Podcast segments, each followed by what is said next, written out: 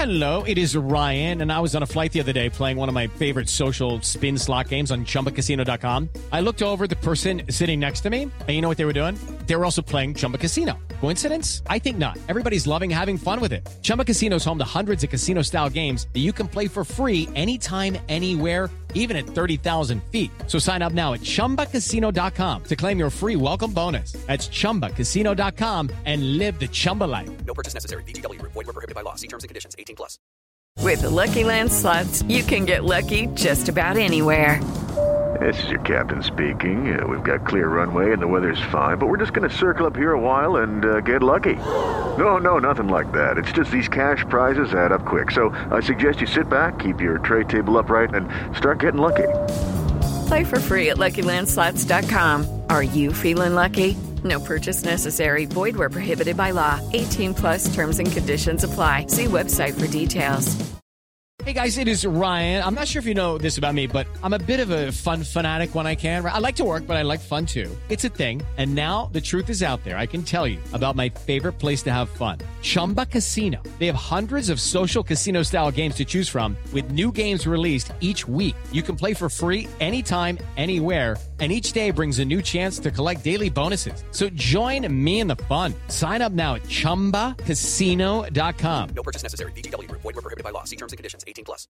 Hello, it is Ryan, and I was on a flight the other day playing one of my favorite social spin slot games on ChumbaCasino.com. I looked over the person sitting next to me, and you know what they were doing? They were also playing Chumba Casino. Coincidence? I think not. Everybody's loving having fun with it. Chumba Casino is home to hundreds of casino-style games that you can play for free anytime, anywhere even at 30,000 feet. So sign up now at ChumbaCasino.com to claim your free welcome bonus. That's ChumbaCasino.com and live the Chumba life. No purchase necessary. VGW Group. Void were prohibited by law. See terms and conditions. 18 plus. Before we begin, if you like what you hear on Mile High Report Radio podcast, don't forget to rate and review us on Apple Podcasts and go ahead and click subscribe wherever you get your podcast. You're listening to Mile High Report Radio with your hosts, Adam Malnati and Ian St. Clair. Get involved with the Denver Broncos conversation at milehighreport.com. And now it's time to get to work. Adam, is this finally the game the Broncos snapped this ridiculous losing streak to the Kansas City Chiefs? And for those who don't know, it's at eight games now. They so the Broncos won seven straight against the Chiefs and have now proceeded to lose eight straight. And it started with that interception riddled game that Peyton Manning had. They haven't won since that Monday night game, that miracle week two win in 2015. That's the last time the Broncos beat the Chiefs. Is this finally the game? The Broncos end this damn streak. Uh, you know what? I, I'm not sure if it is or it isn't. I, I will say it. That's eight games is four full seasons. Uh, I know that you know we're halfway through a season or whatever. Eight games is four full seasons of losing to a division rival. Not not just any division rival. Not not losing to the Chargers that nobody cares about. This is the this is the Kansas City Chiefs. This is a team that is is important to winning the division. If you want to win the division, you got to beat the Chiefs. And they haven't been able to get it done. And and you're right.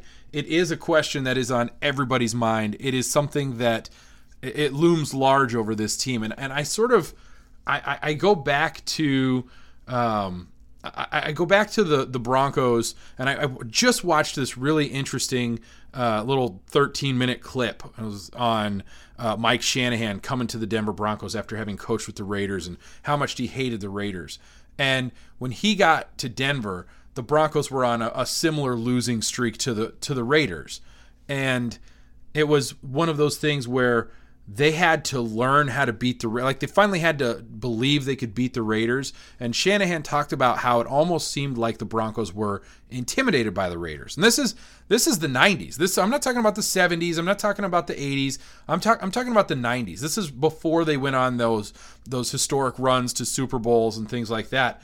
And that's that's kind of what this feels like to me. This feels like a, a period where for whatever reason this team And I, I don't think that they're intimidated by the Chiefs, but I do think that there is is something about playing the Chiefs for the Denver Broncos as they are currently constituted that there's I don't want to call it a disbelief, but but there's just not they don't they don't believe they can beat the Chiefs for whatever reason. There's there's something that gets in the way. There's there's a, a blockage that that sort of prevents them from winning. And they should have beat the Chiefs on a Case Keenum to Demaryius Thomas touchdown pass that would have ended that game uh, last season at the beginning of the year, and that should have broken this streak. But but here we are, and and I think that's a good point. Is that there there is some sort of mental disconnect here, where you have a team that just can't seem to get it right against another team and that's the streak that they're on. The Chiefs experienced it for seven games in a row against the Broncos. They finally broke that streak, and now they're on a roll. I would like to think that that is a streak that's going to end soon. But again, this, this feels more mental than anything else. It's like one of those hitting streaks in baseball where you just you start to grip it a little bit tighter. That's what she said. Beat by this much it, it, it, it, it's like you said, it gets in your head, and you just have to just take a deep breath and go out and do it. And I think one thing that is different this time around is Drew Lock. I think Drew Lock is going to change that because he brings that aura, that aura of confidence. He brings that that swag that has been lacking on this team for three years. And I think it is going to be very interesting to see how he handles, he being Drew Lock, this situation on Sunday, because this is his hometown team. This is the team that he grew up rooting for. As a Missouri quarterback, his dad played for Andy Reid for a season at the University of Missouri this is his team. He's going to have Nicki Jhabvala from the Athletic tweeted it. He's going to have oh close to 50 people at this game on Sunday at Arrowhead. It's going to be very interesting to see how he handles this in his second road game and in his third career start. Well, and the the fabled Arrowhead Stadium in December, most teams don't go into Arrowhead in Kansas City in December and win games. They're, they're a very difficult team to play in Dece- for whatever reason. The month of December, Kansas City is very good. Not so good in January, very good in December. So it, I like the dig. Yeah, and it's like, it's that case for the Broncos too. They've historically not played well in Arrowhead in December, but if you go back to 1994, they have as many playoff wins at Arrowhead Stadium as the Kansas City Chiefs. I mean, it's a it's a fun stat, right? It definitely is. And I, I think for Drew Lock, the, the the question is going to be at what point do those rookie jitters start to take over? Because there is going to be and I not to be a Debbie Downer here, but there is going to be a bit of a, a backslide. That he is going to come down to earth, and this seems like the type of game where you're going to see that, where you're going to see him regress a little bit. Not that he's going to be uh, worse off as a quarterback, not that he this would be something that would define his career moving forward, but this is the type of game that I could see a bit of a letdown after two uh, pretty solid games from him. Uh, against teams, one that was not a contender, one that absolutely was a contender in the Texans you know there are some there are some similarities there as well. I, I just think that too many expectations going into this game it are that's just going to be a recipe for disaster for Broncos country in general. Because yes, I, I think that you should be excited. Yes, I think that you should have uh, you know sort of that that glint in your eye that the future is bright, and we've we've had that conversation. But you also have to remember this is a team that is is still trying to find the identity that's going to carry them forward into the future. Whereas the, the Kansas City Chiefs are playing for playoff position and are playing at home. They've got a very loud crowd. And, and I think we noticed that, that noise was something that bothered Lock uh, when they played the Texans. He struggled with that a little bit. So it, it, it this to me is is the type of game where you probably want to temper your expectations a little bit. You want to you want to go into it remembering that Drew Lock is a rookie who's only started two games and only played in two games in his entire NFL career. I'm going to push back on that a little bit I'm because that. Patrick Mahomes has never crashed back to earth. And I'm not saying that Drew Lock is Patrick Mahomes, but the way that Drew Lock has played, he showed that not just fans should have this expectation, but the team itself should have this expectation. And the fact that he's doing it against the team that he grew up rooting for, there is going to be a level of Motivation. that's the word I was looking for. I got you. I'm here for you. to come out and and play even better than he has before. And I think the one thing that hasn't been talked about enough is Drew Lock was taken in the second round. Throughout the talk of the entire time leading up to the draft, it was talked that the Broncos were going to take him at 10, that he was going to be a first round pick, and he falls all the way out of the first round. I'm not saying that he's Aaron Rodgers, but think of what that has done to Aaron Rodgers when he dropped all the way to the to the basically the end of the first round to Green Bay, and how much motivation that has given him over the course of his career. And I think that ties into it as well for Drew Lock. So I get that there's this it's almost like this expectation that he's going to crash back down or he's going to regress. And I'm I'm saying what if he doesn't? What if he doesn't regress? What if he doesn't take a step back? What if he continues to do this? And we talked about this before we started recording. At what point do you say he has it? Because of all the stats of quarterbacks who have had strong two first games with high quarterback rating. And we you can listen to our podcast after the game on Sunday against the Texans talking about his effectiveness on third down and in the red zone because those are the two situations that define a quarterback. It's not about quarterback rating, it's about where he's doing it. At one point, do you accept and think he has it? You know what? That's a, that's a. I think that's a great question. I, I do think that everybody's going to have a, a slightly different answer to that question. Everybody's going to see something differently and and take that as now he now I think he has it. Like I would tell you, I think he has it. I, I have already made that decision. Does that mean I think he's going to be a successful quarterback in the NFL? Not necessarily. There are a lot of guys out there that have it, but then don't that doesn't translate to success. And and I, I guess when you ask the question, does he have it? I think it goes beyond just that like attitude or that swagger or that, you know, the way that he sort of presents himself to the media. And, and you can sort of see that. I don't want to call it arrogance. I, I guess I might call it a little bit of cockiness. It's confidence that he has in himself. So I think he does have it to some extent. If you're talking about does he have when do we get to to say okay, he's got it. He is he he's the future. Uh, I don't think you can really make that judgment even you might not even be able to make that judgment this season. We're, we're talking about uh, five games where Drew Lock is going to have an opportunity to to make his mark in the league, uh, put his stamp on this Broncos team, and and make a statement about what about what his position can be as far as the quarterback of the future or not.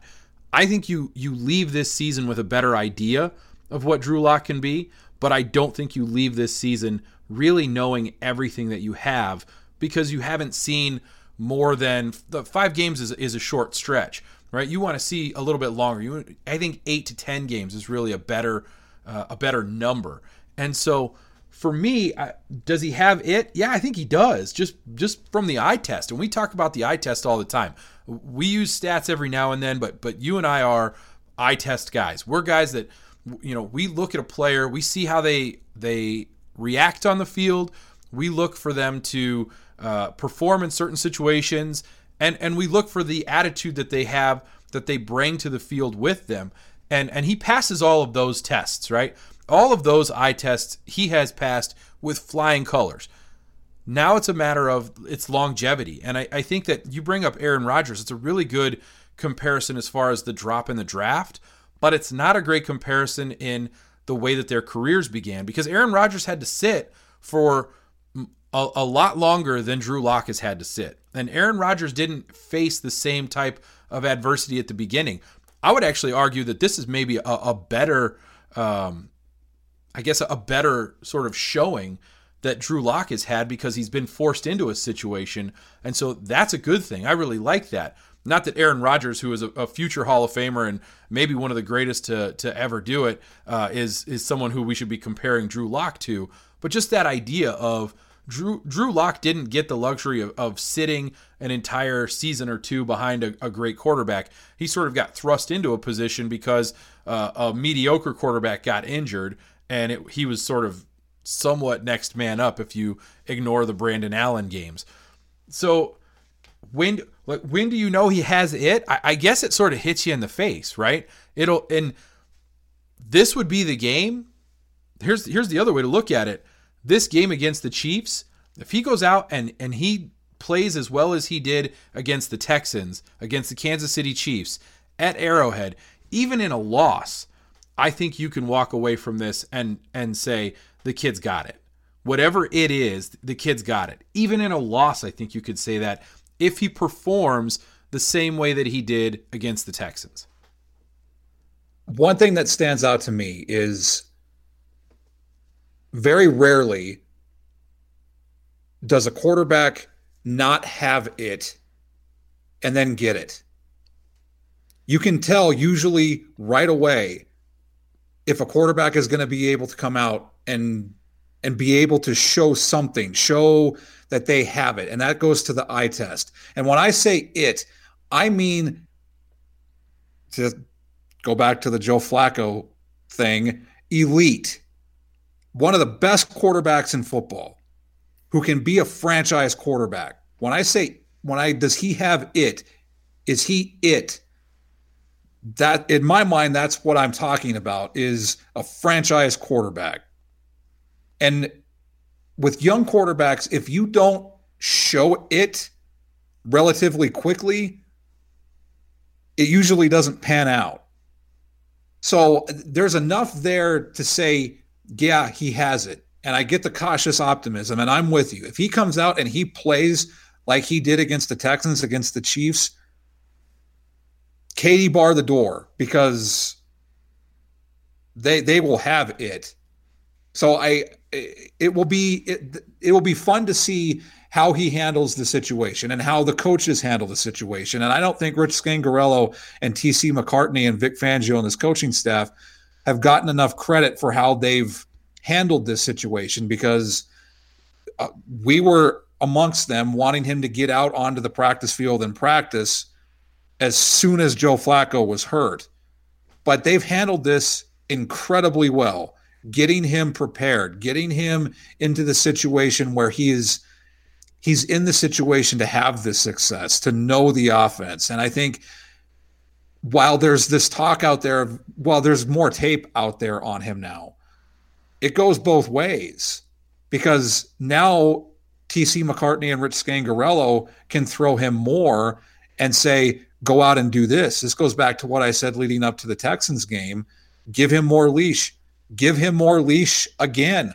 Open it up a little bit more and see what happens because at this point, he's done nothing to tell you that he can't. Well, I think that's a really good point you make. He really hasn't done anything in his first two games that would indicate that he's not capable. In fact, I would tell you that everything I have seen from him in his first two games as a Bronco tell me that he's perfectly capable of being a franchise quarterback. I, I think that's sort of the the discussion right now is can he be a, a franchise quarterback in the NFL? Is that what you see when you see him on the field and you see the way that he performs? absolutely he can be a franchise quarterback. I, I have no doubt in my mind that he has the skill set to be a franchise quarterback. I, I would also argue that he has the mentality that you need to be a franchise quarterback. He seems like the type of guy who forgets his mistakes in a way that he's not going to repeat them, but he's not going to let them bother him, and is is able to enjoy the good things that happen, but not overly enjoy them. Right? Not get too hyped up over them. And so, yeah, I, I think Drew Lock is is the is the guy who could be could be right uh, the the future as far as the Broncos franchise is is concerned because he's shown that. I, I think you asked a really good question though. Uh, as we sit here and we talk about him, you can hear, like you said, that cautious optimism in our voices And you asked another really good question. When are we allowed to get excited? Right? When are we as Broncos fans allowed to get excited about Drew Lock and and the potential that he has? Because there has been uh, a sort of a movement from some to temper that excitement, right? We we after after the Texans game, I think we were both a little bit uh, fired up. I, I would argue that I'm, I was probably not putting sentences together as well as I usually do. Not that I do a great job of it all the time, and we were a little bit jaws on the floor, kind of, because of how well the Broncos played in that game and how unexpected that was, especially from Drew Lock and, and then the way that the defense played. I mean, it was it was a, a perfect game almost. So we were really excited, but then you kind of, you know, you, you get done with that. It's a post game recap, and and everybody in Broncos country is excited, but then that excitement sort of tempers, and there was sort of a push from guys like like Andrew Mason. We love Mace, but he sort of had a tweet that was kind of uh, I don't want to call it, you know, throwing water on the fire, but it was more just a, a reminder that hey, let's slow down a little bit. When do we get to stop pumping the brakes? When do we get to hit the gas on that excitement? I think that was a really good question. I don't have an answer for it. I, I mean, I think I have an answer, but I don't know that I have a great answer for it. I think it's a great question. For me, right now, be excited because I think you have a quarterback who has just, he's come in in a situation that, as you said, was incredibly difficult.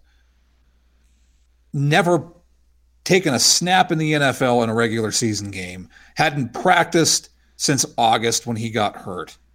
And he comes in and he does this. That's special. You can be excited about that. I think you can take the governor off of this excitement on Sunday if he does it again. At that point, the governor's off and you can push it all the way to the floor of the car and not have to worry about burning out the engine. No, I mean, you might hit a wall, but it would still be pretty exciting. I, I, think you're right. I think the other thing that we have to remember that as fans, right, we're, we're fans, uh, we have uh, been sort of longing for this a little bit. We've been been sort of spending the last three seasons, the last four seasons, really hoping that the Broncos would find the next guy, find that quarterback. And if you want to get excited and jump up and down and, and proclaim him as the as the future, and not just the future, but uh, a future Hall of Famer, and he's going to be one of the greatest in Broncos, do that. I, I say have fun with it if you really want to, uh, because that's your prerogative as a fan. Looking at it objectively, I, I think you're right. I think this game here is the indicator. This is the game where uh, if he comes out and does uh, even – even marginally as well as he's done in his first two games as a quarterback. And and again, I would argue even if in a loss, if he comes out and plays well, you you as a fan can go ahead and and say, "Okay, I think we're good here. I think I think we've found what we're looking for." That doesn't preclude anything that happens in the future as far as as 2020, right? 2020 is its own entity. But going into 2020, it would be nice to be able to say Drew Lock is the guy for 2020. And we'll see what happens moving forward from there. I think they may have already gotten there, at least as a franchise. And if you're there as a fan, be there. That's fantastic. Uh, I, I think I'm I might be right along there with you. I am on that path of he is the quarterback for 2020. That that is off the books at this point in terms of the draft and free agency. So that opens up everything for them. And that's another reason to get excited about it is because now they can start adding pieces around Drew Lock, adding it on defense, adding it on offense. And we can get into this a little bit later, but what has me worried is how well Drew Lock has played, like great quarterbacks tend to do, i.e., Peyton Manning. They make the offensive line look better than it probably really is.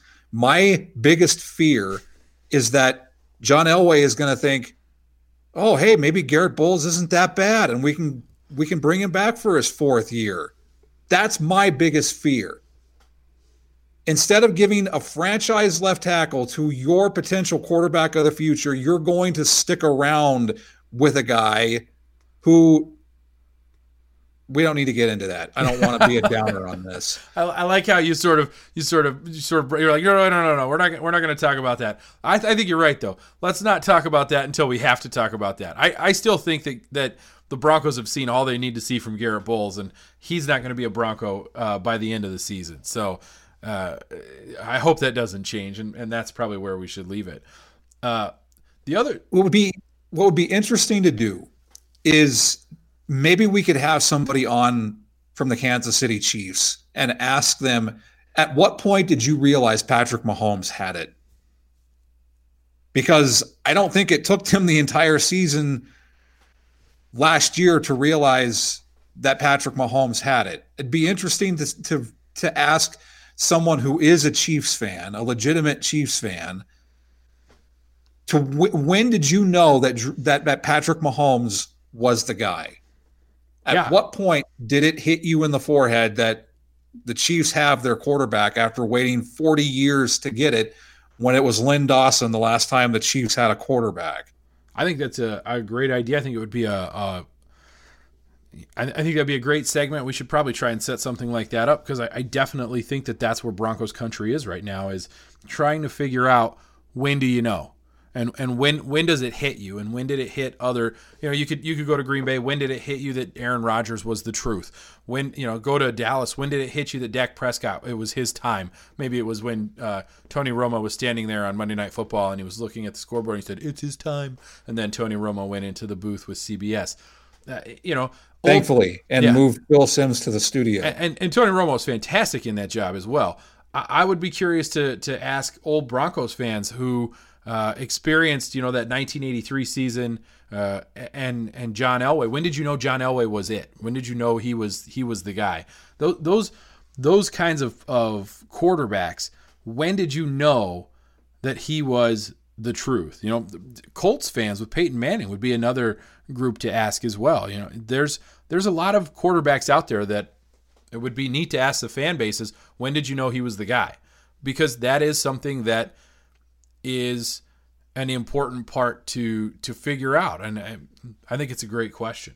Um, Let's keep the Drew Lock train going here. I'm gonna yeah another one. I'm gonna me. I'm gonna throw you something that we didn't talk about. Oh, I love being surprised.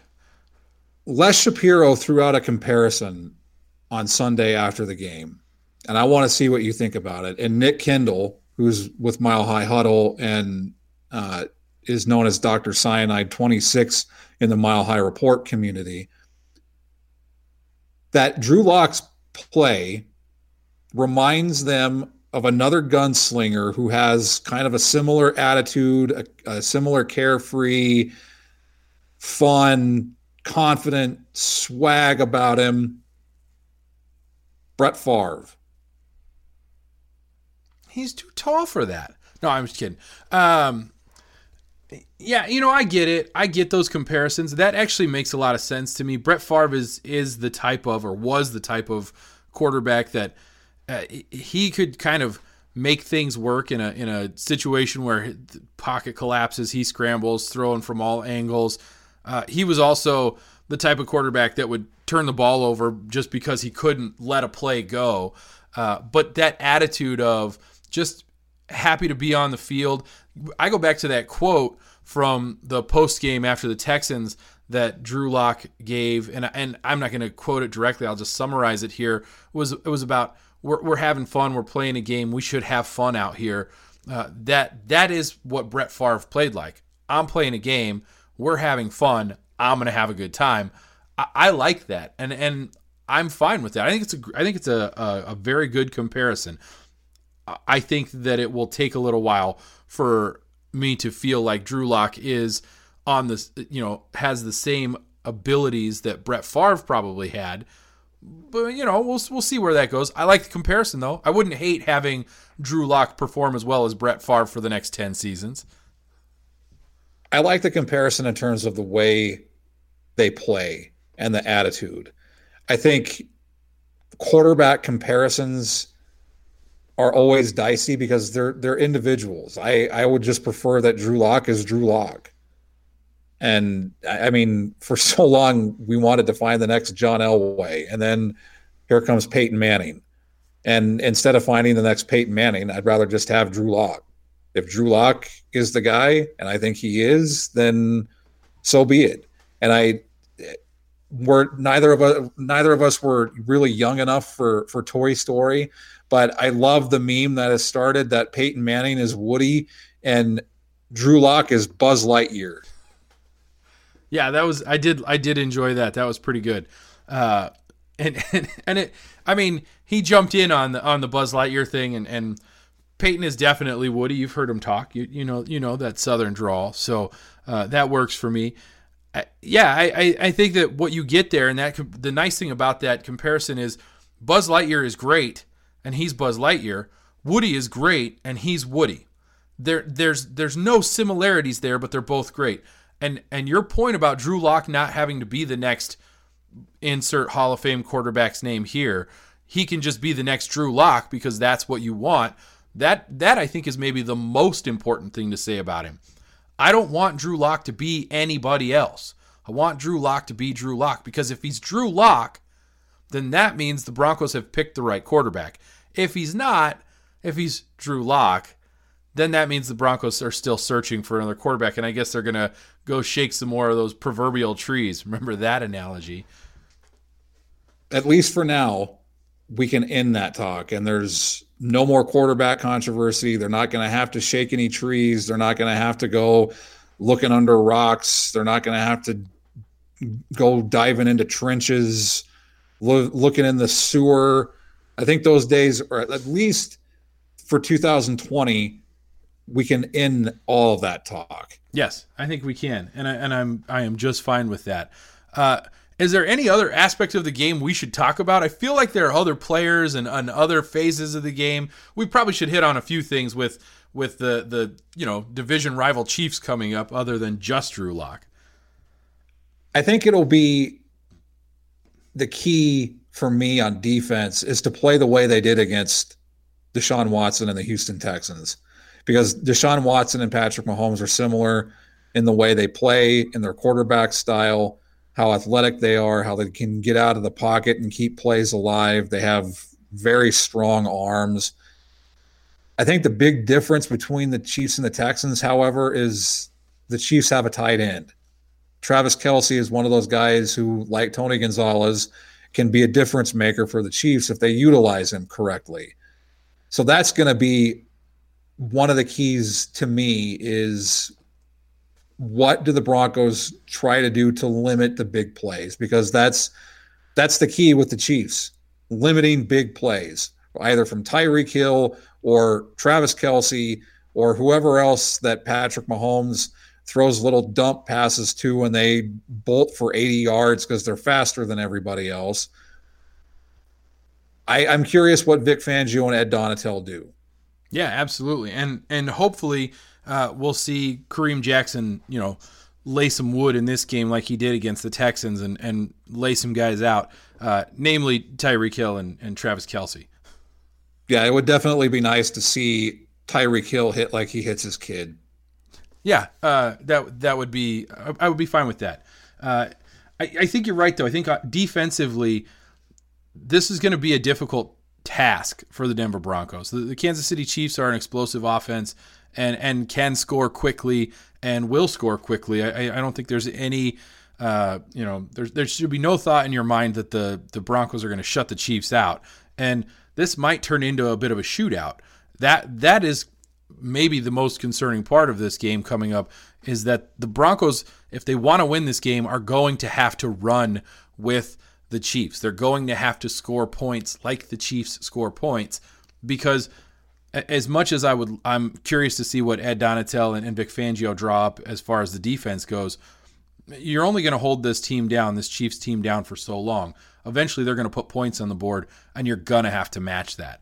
So, uh, you know, defensively they're going to have to slow the Chiefs down, but then offensively they're going to have to continue to put points on the board as well. And that, and that sort of goes to my key to the game on offense is scoring in the third quarter, right? Scoring in the second half. And, and we've seen this pretty much all season for uh, the Denver Broncos.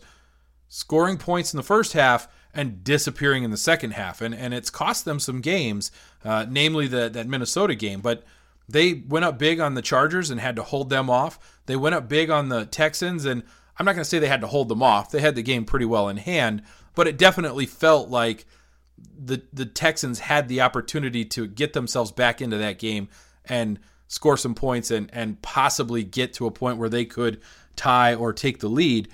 And the only reason that it didn't happen is because the Broncos had amassed such a large uh, lead against the Texans. So they really do need to find a way, and, and it's been like this all season. They need to find a way to come out of the locker room in the second half and continue to put points on the board. I don't know if it's conservative play calling or if it's some sort of letdown, but whatever it is, that needs to change. And I, have said this in the past, and I'll say it again. To me, that third quarter is incredibly important. It sets the tone for the second half. That's when you come out and and you remind the team that you're playing against that you're there to kick their butt. And they haven't really done that. And so my key to this game is that they come out in the third quarter and actually put some points on the board. For me, my key to the game is execution. When you come out rolling like the Broncos did in Houston, that sets the team up for success. It's amped up, it's running around, it's having fun, it's making plays. But what allows for all that to happen is the execution. Our Jeff Essery mentioned this last week. It doesn't matter what the game plan is or the plays that are called if the players don't make it happen. If the Broncos want to end this ridiculous streak to Kansas City that we talked about at the top of the show, they have to execute. If Denver does that, the Drew train will pull into Arrowhead and leave victorious. And I, a, a, a second key to the game, a bullet point to that, is to come out fast. Come out fast like the Broncos did against the Texans. Come out and punch Kansas City in the mouth and get a quick get a quick score, get the defense fired up, get Von Miller and Kareem Jackson and the Dino Alexander Johnson amped up and fired up and see what happens because when you come out quick, you can get a team to get back on its heels. And the one thing that I liked about the Texans game and hopefully they can do it again on Sunday is win the coin toss, defer to the second half, and do a double dip as they did against the Texans. Get a touchdown at the end of the first half and then open up the second half with one. The difference is you keep rolling at that point. Yeah, don't don't stop the train, right? The train's on the tracks, let it roll. And and I think that that's that's a, a hugely important aspect to the game. Uh, all right, uh, let, us keep rolling with our, our you know sort of our pregame stuff, who, who's your player to watch? Offense, defense? Which one do you want to start with? For me, it, it's not just it's not a player; it's an aspect of the game. It's the rushing attack for the Broncos because that's going to be the recipe for success against the Chiefs defense because Steve Spagnuolo and the Chiefs defense has gotten progressively better over the course of the season against the pass. It is it's a tough team to throw to throw the ball against. So the way you do that is to get the run. Have Tyrann Mathieu and their and the safeties and the linebackers having to come into the box to stop Philip Lindsay and Royce Freeman. And then that sets up the deep plays to Courtland Sutton and Tim Patrick or Noah Fant over the middle. So run the football because teams can run the football against this team. Think about the Titans, think about the Colts. You can run the ball against this defense. So to me, my player to watch is the rushing offense of the Broncos because if the Broncos are able to rush the ball, that's going to be what sets up this whole offense against this Chiefs defense. Yeah, I think that's great. And and my player to watch sort of is a compliment to that, and and it is Courtland Sutton. And, and you could throw Noah Fant and, and Tim Patrick in there if you want to, but Courtland Sutton primarily. Can he put his mark on this game? Can he give Drew Lock somebody to throw the football to down the field in uh, against a team that really is good at preventing wide receivers and, and deep threats from really taking advantage of them. And so to me is is is Courtland Sutton capable of helping Drew Lock take over the game? You know, giving him that target that he can rely on. And I think we've seen that he is, but he's going to be a, an incredibly important aspect to Drew Lock's success in this game. And and and moving forward, I think for hopefully a long time in their careers, but especially this game, like you said, the running the running attack is going to pull the safeties in. It's going to pull the linebackers in, but Courtland Sutton's still going to have to step up, I think, uh, and and and do some things that are incredible that we've uh, come to enjoy watching him do uh, from from time to time with some great catches and things like that as well. Uh, defense, I'm gonna, I'm gonna you double dip. I'm gonna throw out something to, to tell fans to keep an eye on. Okay, Rich Scangarello put forth a hell of a game plan and called a hell of a game on Sunday against the Texans. I think he's starting to get into his groove, and I think a large part of that is Drew Lock. I wouldn't be surprised to see if this offense comes out and takes some deep shots early to Courtland Sutton. Test this defense because you have Drew Lock with that arm. And we both said the most impressive throw that Drew Lock has made over the first two games was that third down pass on the sideline to Tim Patrick in double coverage. That is. I mean, you dropped it in dime. the bucket. Boop. Just right that into the a, bucket. So I, I wouldn't be surprised to see Rich Scangarello call some some plays along the sideline to Courtland Sutton to test the defense and let Drew Lock get into the groove of the game and and try to make a deep a deep pass. I remember uh, in 2014 against the Chiefs, Peyton Manning hit Emmanuel Sanders deep on one of the first plays of the game to set up what would be that game against the Chiefs. I wouldn't I wouldn't rule it out. I think Rich Scangarello is starting to get into his groove and he's I, I think he's going to put forth another great game plan for this Broncos offense. I, I so, so, To transition to defense, I'm I'm going to go with Alexander Johnson and Kareem Jackson because I think those two guys are going to play a key role in trying to to limit the damage of Tyreek Hill and Travis Kelce because that really is the key for this defense. Is to it, you have to tackle to limit the big plays, and the way to do that is to tackle. And both of those guys can lay wood on people, and hopefully they're able to do it to Tyreek Hill and to and to Travis Kelce. Because if you can limit the big plays and you can limit the damage, that's how you beat this team. Yeah, I agree. And uh, you know, I'm going to go with uh, a, a, position group rather than one position, but the defensive line. I, I think that when you're playing Patrick Mahomes, one of the things that's difficult to do is is figure out a way to contain him. And the the big thing that you want to do with him is really keep him uh, from from extending plays, getting outside the pocket. Uh, and moving around. Can they get a push up the middle? Can they force him to uh, have to make quick decisions when maybe he doesn't want to, and, and just make him uncomfortable? Patrick Mahomes has been very comfortable in his NFL career as a starter. He has been very good at escaping, very good at making things happen, and and really to to beat Patrick Mahomes, you've got to find a way to get him uh, uncomfortable, get him to a point where he is is is feeling disrupted on every play. And and the defensive line and that that that push in the front with guys like Shelby Harris and, and Adam Gotsis and you know it all depends on who's who they're throwing out there. Demarcus Walker maybe can those guys? That's right, Mike Purcell.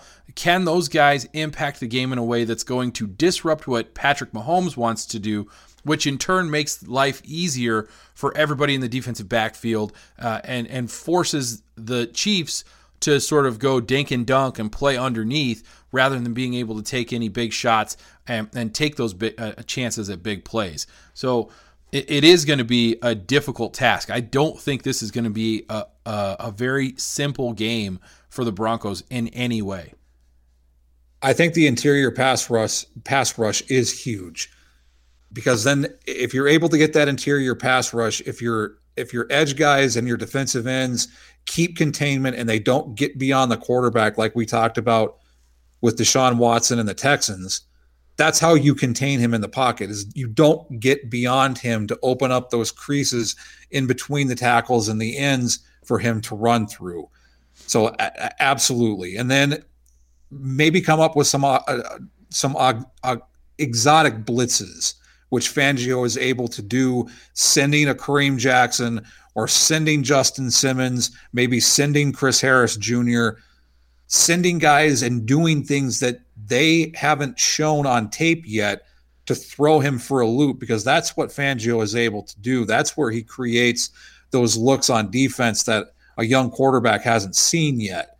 So I would keep an eye out for that too. But the interior pass rush is huge as long as the edge guys and the ends keep their containment and they're disciplined and not going beyond Patrick Mahomes. Well said. Well said. You got a prediction for the game? I'm going to go 27 24 Broncos. I think they're going to finally snap this ridiculous lose, losing streak. And I think Drew Lock is going to throw for over 300 yards and three touchdowns. Wow, that's an added prediction. I, I enjoyed that. That was fun. I, uh, I I am going to put on my Debbie Downer hat though. Uh, at this point, I think that uh, I think the Broncos play well, and I think that they they show out in this game. But I think Kansas City's too strong. I think you're in Kansas City in December. I think the noise gets to the Broncos a little bit and to Drew Lock. Uh, I, I, think 34 30 Kansas City. I, am going to go with you on that 300 passing yards. Uh, and and I'm I'm good with three touchdowns as well.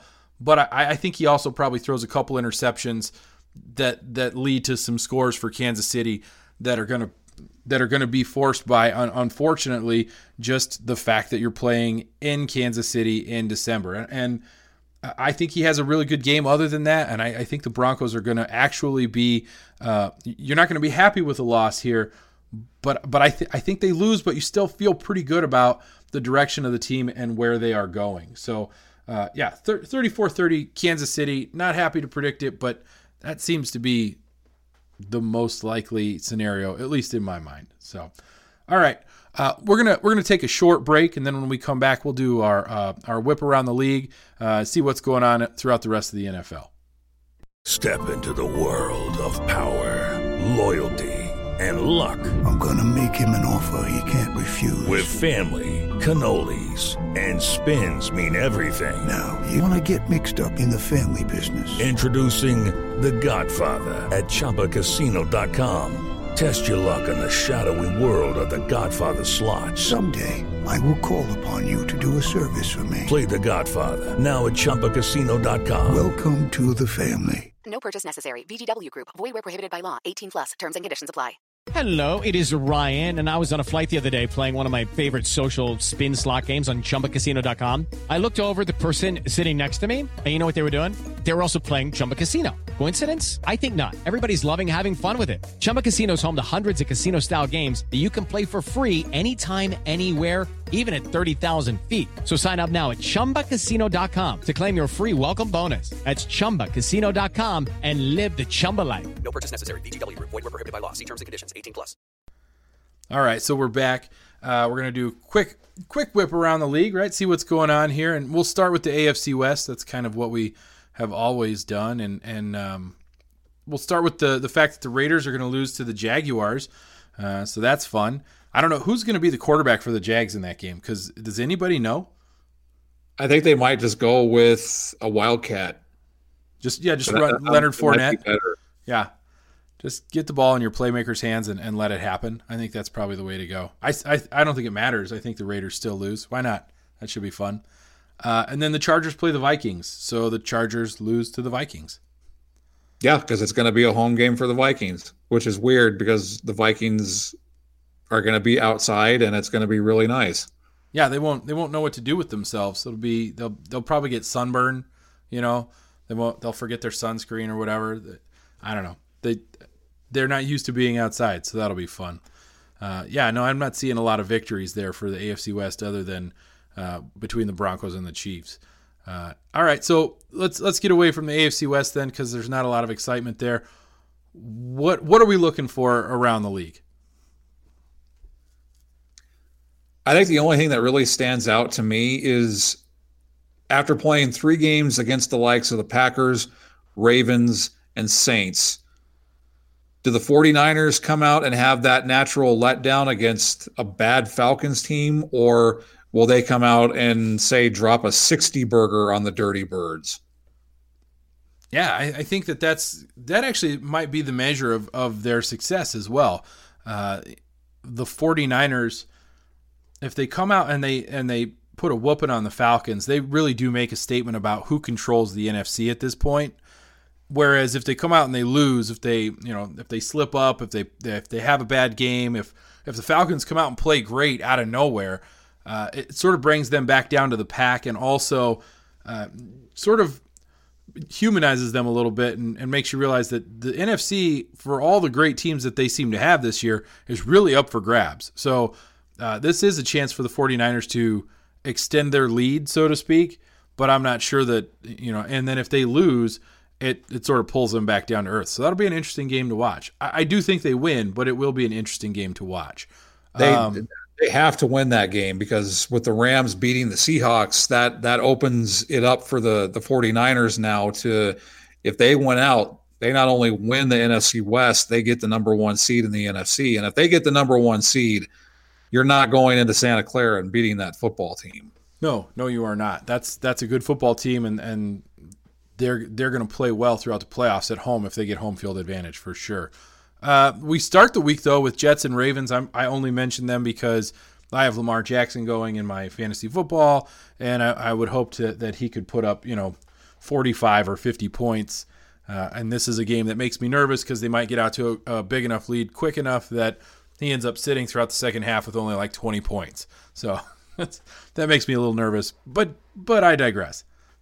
The other game that I'm looking at is Texans Titans because that's a game that's for the the AFC South, and I I think you're going to have a motivated Tennessee team that has gotten great play from Ryan Tannehill. which is something you didn't expect to say at all. I did not have that on my bingo card. No, nobody did because why would you have? That's not one you're going to get. Like it just doesn't show up. No, they they have played incredibly well since he became the quarterback. Uh, they really need to credit the Broncos with taking Marcus Mariota out for them. Like that was very nice of Denver. And I, I these teams losing to the Titans, as a Broncos fan, I, I don't know what that feels like. Yeah, they because they beat the Chiefs and they beat the Raiders. Yeah, must be rough. Must be rough losing losing to the Titans. I don't know what that's like either. Uh, this is a, this is an important game for the Texans, though. The Texans looked like they were poised to run away with the AFC South after what they did to the Patriots, and then they just go out and completely, you know, crap all over themselves against the Broncos. And, and I think the Broncos really did play well in that game.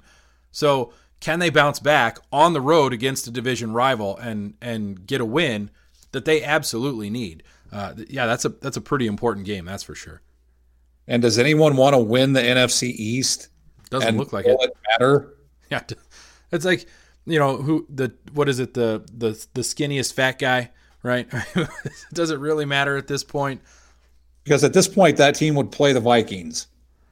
Yeah, that's over, right? I mean, and you're you're not going anywhere at that point. So really, it's it's it's like watching. Uh, you know how you go to a wedding and you know they do the bouquet toss, right? And all of the the women fight over the bouquet, but then they do the garter toss at a wedding, and all the guys like run away from the the, the garter thing because nobody really wants to catch it. That's what the NFC East feels like to me. That that's a great comparison because it's it's bad football. It is bad football because I, I think the I think the Cowboys are going to lose to the Rams, and who knows what the Eagles will do against the Redskins. The Redskins have a, a pretty good defense and pretty good special teams, and the Eagles barely beat the Giants, who were horrible. Yeah, it's uh, it's yeah, and then the Giants are playing the Dolphins, and who cares? I don't. I mean, there's there's a game that nobody cares about. Um, the other one that we might want to talk about, I don't know if we want to talk about the game. Um, well, the Bears play the Packers. Let's we could talk about that. That's an uh, that's a, a, pretty you know traditional matchups. Uh, it's a, it's probably one that a lot of people will watch just because it's Bears Packers.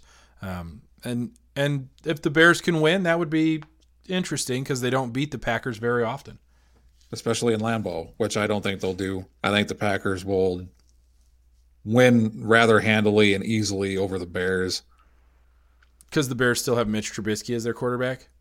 That, yes. That hasn't changed. That has not changed. I think it might in this offseason, though. I think you're right. I think it could change. Absolutely. They may want to to go a different direction, and I wouldn't be surprised at that at all.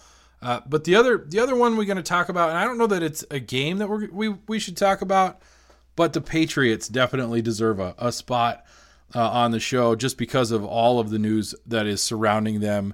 And do we call this uh, to steal from John Oliver a little bit? Is this Spygate two or what we should call stupid Spygate? Like, is, is that what this is? Well, I, I, I I'm actually going to throw it out there. So we're, we're going to touch it. it's a it's a Kraft production. Right? Isn't that what it's called? Kraft Productions.